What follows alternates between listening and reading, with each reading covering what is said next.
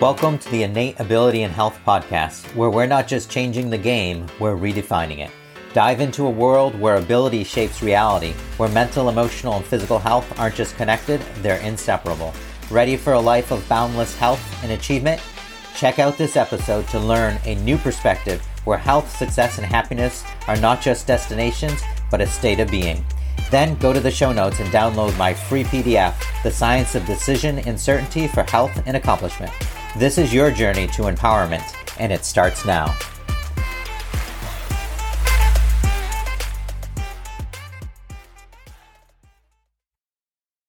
Hello, everyone, and welcome to another episode of the Innate Ability and Health Podcast. Today, I'm going to dive into innate ability. I'm referring to this as, an, as Innate Ability 101 just to give you an idea of what I'm really referring to when I talk about a person's ability and what they can do. And I'm following this up with a blog article as well. So I've got some notes on this I'll be referring to. But I just wanted to get into the idea that innate ability is not something that we're making up to give you something to feel good about or the idea that you can be better because we're telling you that. Nothing wrong with positivity and doing things because they create a positive effect on oneself or others. But I like to start from a place of observation of actuality, which results in real changes that improve a person's life.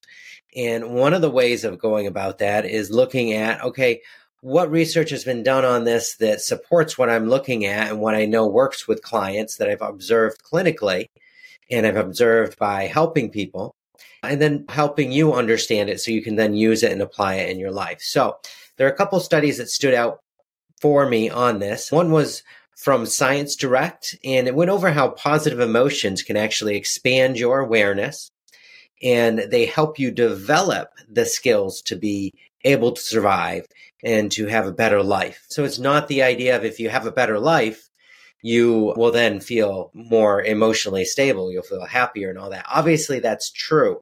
That's on the level of saying the white paint on the wall is white, right? It's very obvious. But what we want to look at is, well, how about if we just start being more positive? Will we then become more able to survive? And it's been found that this is true. So the idea of waxing enthusiastic or doing things that create a positive sense or state in your life can then lead to better health is backed up by observed and proven scientifically data. So we want to really look at that and not just go, okay, that's a bunch of nice stuff and it makes me feel good for a little bit, but what is it really based off? No, no, no, this is real. And this is something you can use in your life to improve your life, right? There was another study this is done more from the medical side by John Hopkins Medicine, and they were looking at cardiovascular disease in relation to how a person was doing emotionally, mentally. And they found that a positive outlook significantly reduced the risk of cardiovascular events in their patients. So, and this was even among patients who had a history of cardiovascular disease. So they were quote unquote predisposed to be in trouble in this area health wise. So there was a, a connection made through studies and observation by John Hopkins, and it showed that there's a mechanism that seems to occur when a person is more positive towards their life and their outlook, which allows less inflammation to occur and in the body. So you're thinking more positively, and there appears to be less inflammation in the body, which leads to less likelihood of cardiovascular events, and that the person was then able to deal with stress better, and they had better decision making in general, which all leads obviously towards better health and a better life in general, right? So these are two studies that weren't, weren't done with the purpose of proving what I'm about to go over to you, but just give you information. And you can look at my blog and, and check that out as well uh, for the links to those, uh, also in the show notes. So, what you want to do when you're looking at your own innate ability is realize that you, as an individual, separate from the physical part of you, have this ability to produce certain emotions. You can decide to feel more positive and you will feel more positive. And then this leads to a result on the physical level where you have less inflammation in your body. And it seems to be that when people are more positive, they make better decisions. Have you ever tried to rationalize with an angry person? They tend to be very hard to get moving in a pro survival direction. They tend to break things, they tend to cause upsets and all these different things. Now imagine you have a person chronically in that angry state, in that state of hostility they're going to have a less optimal life. For one, they're going to make poor decisions. They're going to run into trouble. And on a physical level, it's been found that people below this level of antagonism tend to have inflammation in their body, tend to have a tendency towards disease and disease processes which result from this inflammation, their metabolism tends to be less optimal and they put on body fat and body weight, right? This isn't to say that everyone who is in a situation where they have a disease process or they have extra body fat that they don't want. The, the guilty culprit is always a non optimal emotional state. It's just that we have to start looking at the, these things synergistically.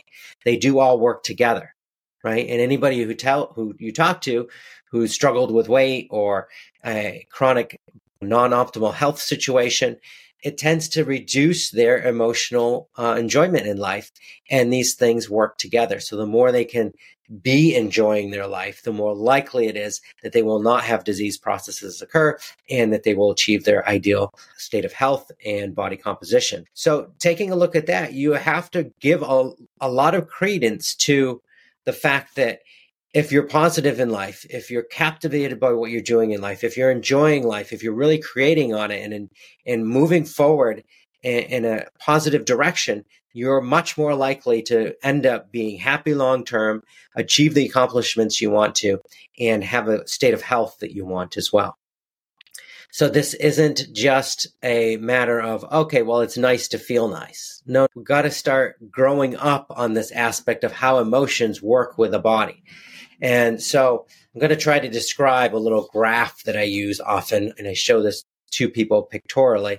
But imagine you have on one side of a graph, the side that, that goes up, uh, your emotions. And at the bottom is the most negative state of emotion where you're in total apathy and it works its way up. And you get into states of fear, anxiety, anger, antagonism. And then above that, you get into more positive emotions, like you're interested in life, and maybe you're really enthusiastically or strongly interested in life, and you're happy and you're cheerful.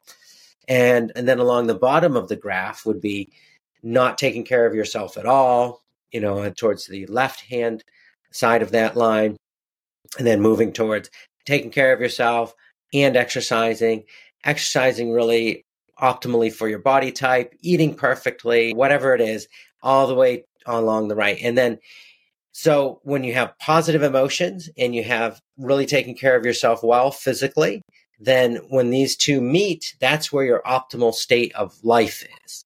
Your optimal state of health, your optimal state of success, of happiness, helping yourself and others. That's where that all meets up, right? So we have to have the positive emotion going and the positive physical uh, caring and handling of the body. So that's how that all works together. And when you can, most people are just working on, I take some supplements and I do eat well and I stretch and do some yoga and that's the mental part. And that's it. Where, where they're totally missing out on how to get into these positive emotional states. Well, I just want to go over there's there's a lot to uh, knowing how to get into a positive emotional state, and it's not just about um, pretending you feel better or ignoring what's going on in your life in the world that's non optimal. It's more about aligning what you're doing in life to what you want to do and accomplish in life. And if you did nothing else but really worked out and wrote down so they're very firmly there, and this doesn't firmly doesn't mean they can't change or they can't evolve, but you've really established something that you're going for and these are your current goals in life. This is a goal for me physically. This is a goal for me with my family. This is a goal for me um, with my business. This is a goal for me with my community. And this is a goal for me and how I want to affect and leave a legacy, right? And you have all these goals written out, and then you back that up and go, okay, good. These are the actions I'm taking to reach these goals. Achieving and overcoming the barriers to those goals will bring you into a state where you're more happy, you're more emotionally in a state where you want to be, you're interested in life, you feel good about what you're doing. And that will allow you to achieve the physical state of health that you want to and be able to improve your prowess in different ways, surviving in life, and will allow you to achieve greater longevity and greater physical fitness and all of these things. So the takeaway I want you to have from this is yes, definitely it's a given. We need to take care of ourselves physically. You need to be exercising. If you're not, okay, good. That could also be a goal. And that's where you get seeing how these things interact, right? And you need to be eating fairly well, as well as you can. You need to be maybe taking supplements that complement what your body needs support on right now. And maybe you need to be doing some sort of physical work, massage, if you need physical therapy, whatever that is. That's all along the bottom line of the graph, right? All those things need to be occurring. But at the same time, these things will not get you the results. You could be doing those perfectly, but if you're in a state where you're doing something every day that you hate, you're not you don't have good relationships with the people around you, your family, your coworkers, your friends, etc. You're not going to achieve what you want to out of those physical changes. So what you've got to do and perhaps even as important, if not more important than the physical changes, is making sure your life is aligned, making sure you're going, okay, these are my goals. These are the reasons I want to achieve those goals. And these are the actions I'm taking every day to work towards that. And the, we're not going to pretend here life's not perfect. Maybe you are stuck in a dead end job that you just have to do to make ends meet. Fine. Do that as best you can and figure out a way to make that a part of your long term strategy to reach your actual goals and get into a situation you want to be in. And if that's not possible, reach out to me. I'm sure I can help you navigate this, right? But this is where it all comes and works together synergistically. And if you don't do all of this, you're going to come down with a, a non optimal state of living and perhaps, perhaps even disease processes at some point. So it's really important you have goals, and your purposes lined up with your day to day actions. And that's how you achieve that state mentally that you want to be at emotionally. And this is the real route. You can't take a drug to make sure you feel emotionally stable. That's not the way it works. You know, that whole hypothesis, and I will go over this in a different podcast, in a different blog, but that whole hypothesis has been thoroughly disproven. And, you know, you have to start really confronting what it is that causes a person to be emotionally stable, where they want to be, happy, etc., and how that affects your body. Now, I want to take this one step further and go over that this isn't just some sort of okay idea that it works this way. Emotions actually have wavelengths. And you could direct a certain wavelength at a person and they would feel a certain emotion. That wavelength also causes physical level changes, right? So when you as a person produce a certain emotion, you're tapping into and creating that wavelength with energy. And I won't get into the technicalities of that right now. It's a little bit beyond the scope of a short podcast episode or even a blog. And when you create those emotions, you're creating a certain wavelength, a certain energy manifestation in your body which then results in a certain state of health. If you're angry all the time, you will develop depository type illnesses and body complications. That's the correlation there. Different emotions result in different types of body complications or health issues.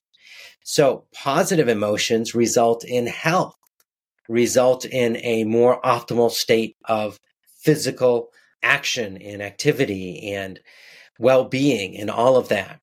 So you, you have to really understand that you're creating a certain energy wavelength when you create a certain emotion.